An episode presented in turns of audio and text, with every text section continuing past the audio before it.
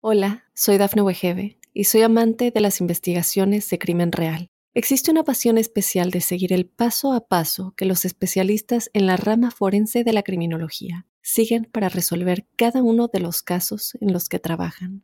Si tú, como yo, eres una de las personas que encuentran fascinante escuchar este tipo de investigaciones, te invito a escuchar el podcast Trazos Criminales con la experta en perfilación criminal, Laura Quiñones Orquiza, en tu plataforma de audio favorita.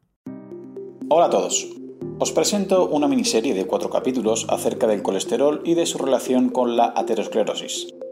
Antes de empezar, quiero dar las gracias al doctor Esteban Larronde, médico especialista en cardiología, que me ha brindado su ayuda para guiarme en la elaboración del contenido de esta pequeña divulgación didáctica que os mostramos a continuación. Por cierto, recomiendo encarecidamente seguirle en sus redes sociales, tanto en Twitter como en Instagram. Personalmente se ha convertido en una referencia de fuentes bibliográficas para mí, tanto por lo que publica él mismo como los estudios que comparte. Vamos a intentar hacer un breve repaso de la fisiología del colesterol y lo que le rodea, ya que si entendemos el proceso probablemente podamos prevenir futuros problemas y sea más fácil que su tratamiento posterior. Para empezar tenemos que saber que es muy común encontrar dos bandos bien opuestos. Por un lado, los pro-estatinas proponen el descubrimiento de las estatinas para el Premio Nobel de Medicina. Piensan que el colesterol es siempre malo y hay que bajarlo hasta nivel de cero. Comentan que hay que tomar estatinas siempre que se eleve un poco en la analítica. Curiosamente, todos ellos tienen un conflicto de interés directo con la venta de las mismas estatinas. Por otro lado están los antiestatinas, que creen que el colesterol es siempre bueno y no le ven ninguna relación con la aterosclerosis y con enfermedades coronarias por lo que nunca jamás, según ellos, hay que tomarlas, y que lejos del premio Nobel son una farsa y son el engaño del siglo XXI en medicina y farmacia. Probablemente en el término medio esté la virtud. Para hacerlo más fácil de entender, en el capítulo de hoy nos centraremos en justificar o describir lo bueno del colesterol. Pero un momento, ¿es que hay algo bueno? Pues resulta que así de primeras deberías saber que sin colesterol no hay vida. Es una molécula fundamental para formar membranas celulares, es decir, las capas que envuelven las mismas células. Entre otras células están las neuronas. Además nos permite construir las vainas de mielina en nuestro cerebro y facilitan la conducción sináptica, que es como se comunican las neuronas, para que me entiendas. Por lo que entenderás que si no hay colesterol tendré problemas a nivel cognitivo. ¿Dirías en principio que la leche materna es buena o es mala? Dirías que es buena, ¿verdad? Pues mira, resulta que la leche materna tiene colesterol y mucho, aproximadamente 14 miligramos por cada 100 mililitros, y tiene altas grasas saturadas. De hecho, la dificultad para sintetizar colesterol es una grave enfermedad hereditaria, conocida como síndrome de Smith-Lemli-Optith, que puede conllevar a problemas como retraso mental o autismo. Y es que resulta que llevamos cientos de miles de años tomando bastante cantidad de grasa en nuestra alimentación, desde el día de nuestro nacimiento. Veremos en otros capítulos cómo funciona nuestro cerebro, pero te adelanto aquí que una vez eliminada el agua, hasta el 90-95% del cerebro en seco es grasa, es el órgano más graso de nuestro organismo,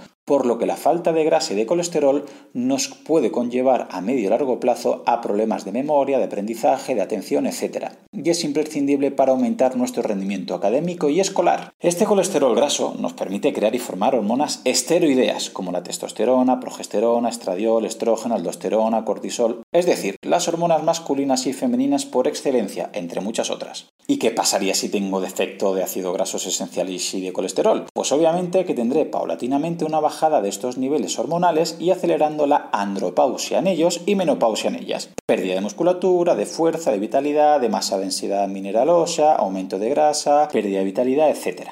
A partir del colesterol formamos las sales biliares de manera correcta y podemos absorber grasas de la dieta. Si no somos capaces de generar un mínimo de estas sales biliares, tendremos problemas de digestión y molestias al comer ciertos alimentos. Y mucho peor, problemas de absorción y asimilación de estas grasas y ácidos grasos esenciales. Si no absorbo bien las grasas, no absorbo bien las vitaminas liposolubles como la A, la D, la E y la K. Todas ellas obviamente son importantes, pero cada vez la vitamina D está más considerada a efectos de salud. Se le asocia únicamente a tomar el sol, pero es algo tan reduccionista que no es cierto. No está detectando el problema realmente.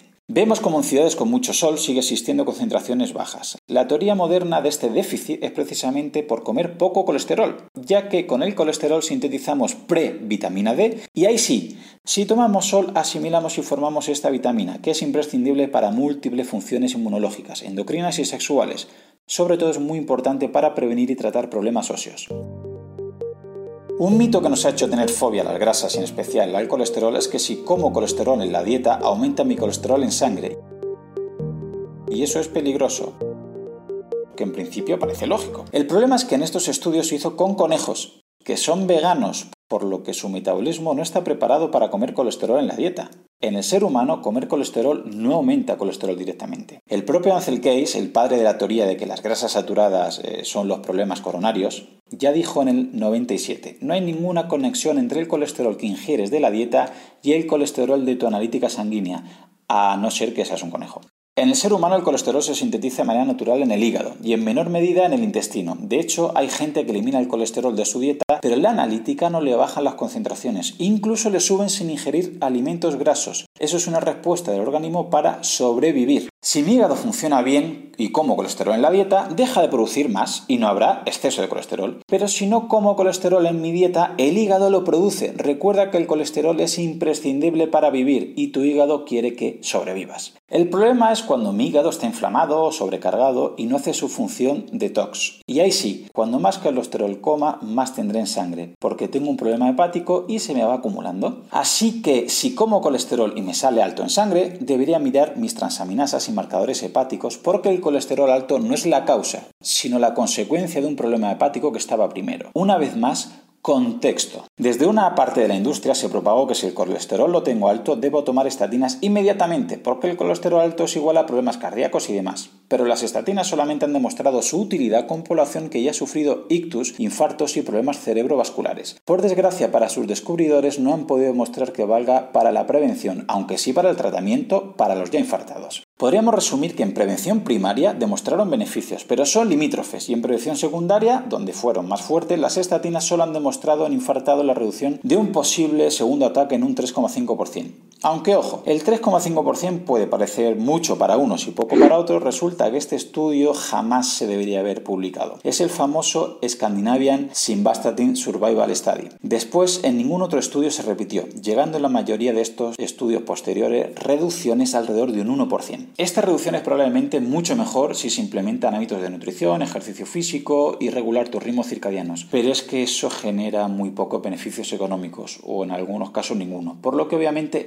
nunca tendrán la publicidad que merecen. No obstante, estas estatinas siguen teniendo un riesgo residual muy alto. Parece que un efecto secundario podría ser la aparición de una resistencia a la insulina o diabetes tipo 2. Además, aunque sea en menor proporción, también pueden acarrear dolores musculares, tendinopatías, alteraciones de enzimas hepáticas, etc. Aparte de esto, obvio, si el colesterol nos ofrecía esa ventaja a nivel hormonal y cerebral, si inhibo el consumo y la producción del colesterol endógeno tendré unas consecuencias fisiológicas al tomar estatinas si reduzco mucho mi colesterol a medio y largo plazo. A nivel neuronal puedo tener pérdida de memoria, falta de concentración, dificultad de aprendizaje, poca motivación en general, etc. O a nivel hormonal puedo obtener pérdida muscular, eh, pérdida de densidad mineral ósea, ganancia de grasa, etc. Bueno chicos, espero que hayáis podido entender la importancia que tiene el colesterol en tu vida. En el segundo capítulo veremos esos posibles peligros que se le achacan al colesterol y su relación con los problemas aterogénicos.